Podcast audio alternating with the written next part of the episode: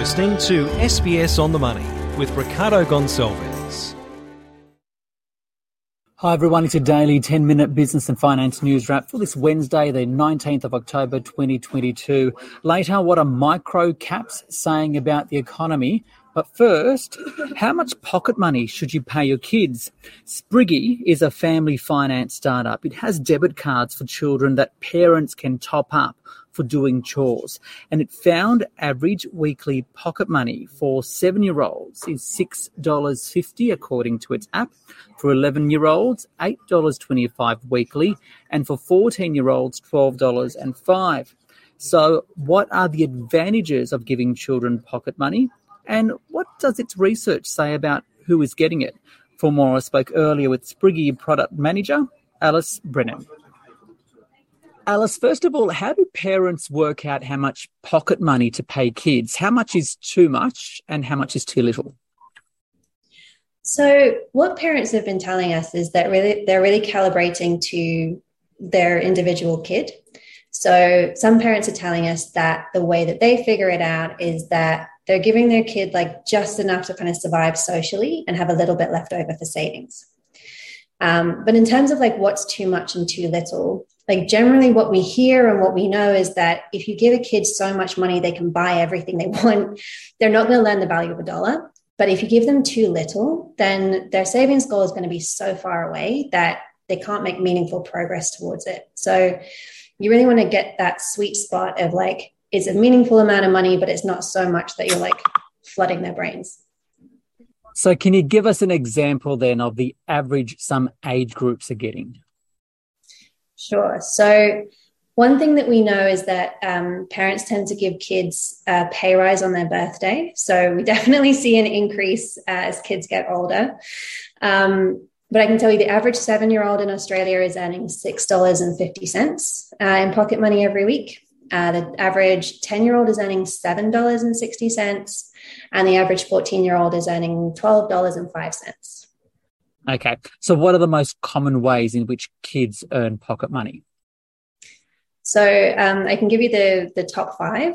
Um, it'll probably bring back some memories for you. Um, the first one is tidying your room, uh, then emptying the dishwasher, making your bed, doing your homework, and brushing your teeth does bring back a lot of memories. Um, girls, though, you're, you're noticing are often paid more than boys.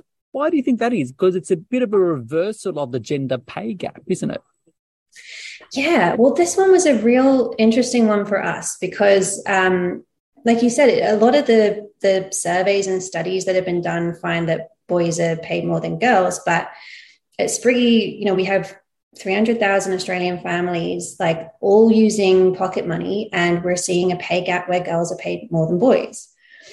We don't know exactly where it's coming from, but there's a bunch of places that um, we think could be causing this. So it could be that girls' items are more expensive than boys' items. Uh, and so they just need more cash in order to be able to participate in life.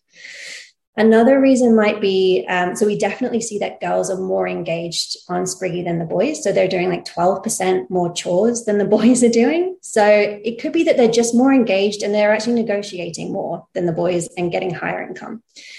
Um, another thing that uh, could be happening is that um, because we've got kids from age six to 18, the developmental stages uh, are not equal amongst girls and boys. So it might be that girls are just developing a little bit more quickly than boys and are therefore earning a bit more pocket money. There's also the debate on whether or not kids should be getting pocket money in the first place, right? So, what do you see as the value of awarding children pocket money? Well, the real value of pocket money for us at Spriggy is the um, the ability to teach a kid about financial education, but in a really practical way. So if you sit your kid down with like a spreadsheet and they're six years old, they're not going to get it. they're not going to care. But if you can give the kid the ability for them to like feel the pride when they earn their own money for the first time by doing a chore or like also really important that you let them feel the pain when they fritter their money away and they don't hit their savings goals because they're not going to do it again And the value of doing it in a pocket money environment is that it's quite safe. There's like on Spriggy, we've got all these parental controls, so you know you're not going to lose your house or anything. Um, but it gives kids a really practical way to to learn financial literacy, which is correlated with wealth later in life. The other thing that it's great for uh, is it gives parents the ability to have a conversation about money with their kids that's more organic and natural than, again, like sitting down and talking through a spreadsheet. So it's a really valuable kind of parenting tool. And in, and speaking of parenting tools, uh, what are some ways parents can encourage to spend or save, for that matter, their pocket money? Yeah. Um, so we do see in our data that uh, parents are really adapting to their kids' age and their developmental stages. So older kids, for example, have got more savings goals than younger kids because they're more capable of working towards multiple goals at a time. So parents are really like adapting to like what's their kid interested in, what are they motivated by, what are they capable of. Um, but my favorite one is where uh, kids, where, where you're a parent with multiple kids, they'll set a competition so that like siblings are competing to see who can save the most or who can do the most jobs. Uh, and that's a way of getting kind of the whole family involved and learning about money and uh, really engaged. Alice Brennan there from Spriggy talking about the, the pros of pocket money. Now to um, more adult money, the Australian share market, the S&P ASX 200 up today 0.3% to 6,800 points. Uh, after the markets closed, we did hear from the UK inflation there, the CPI up to 10.1% from 9.9%. That's a 40-year high. Uh, that data came after this interview I did with Niv Dagan from Peak Asset Management. Ricardo, look, we had Netflix overnight come out with much, much stronger numbers. And also, we've had US earnings, specifically the banking sector, led by JP Morgan, up strongly. So, we have seen interest rates rise, and that's leading the, the general market higher on the back of banking and commodities. How much of the market is still concerned about rising inflation? Because we're seeing in some parts of the world, New Zealand yesterday, where there seems to be some evidence where it may have peaked. Look, it's an interesting topic. I mean, we feel that inflation has peaked and the interest rate revisions will be reduced. So the, the two year and the 10 year notes are pointing in the US to about 4% in um, interest rate rises. We feel that that's actually going to be downgraded and the pace of interest rates revision will slow down. We saw that with the Reserve Bank of Australia moving only a few weeks ago at 25 basis points when the market was expecting 50 basis points. So that is largely factored in, and we think that there's going to be a sharp rally in equities over coming weeks. Okay, we're seeing a lot of activity in the energy space, whether it be in coal, with Whitehaven coal bouncing around a lot today. Origin Energy forecasting an earnings uplift while telling consumers to be, uh, uh, or warning consumers of continued high energy prices going into the next couple of years. What's your take on this space? Look, really interesting. I mean, the energy space and the coal uh, sector has been the, the outperformer um, in the last 12 months, you'd say. I mean, Whitehaven came out with over $3 billion of net profits. We had Origin Energy just recently upgraded.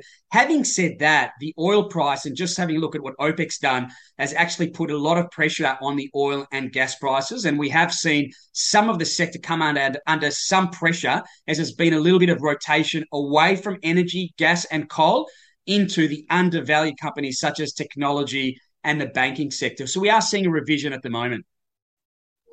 And your team today attended the inaugural microcap conference. Uh, what are they saying about how the economy is performing? And what are these microcaps saying will be the key trends for 2023? Look, great question. I mean, it is everyone's agenda has been interest rates revisions, inflation, and the impact that has on earnings. We feel that a lot of the downside risk has already factored in. Ricardo, we're very, very bullish commodities as a whole, especially uranium, lithium, and graphite. And we feel there's going to be a sector rotation, as I mentioned before, away from energy and gas and into the banking and technology sector. So we are looking for value across the board. And uh, we feel that 2023 will actually be very, very positive for equities, especially the first quarter next year. Niv Dagan there from Peak Asset Management. This SBS On the Money podcast is provided for informational purposes only.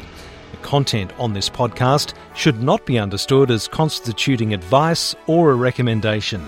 It is not personal advice and does not consider your personal circumstances or objectives. You should contact a licensed professional before making any financial decision.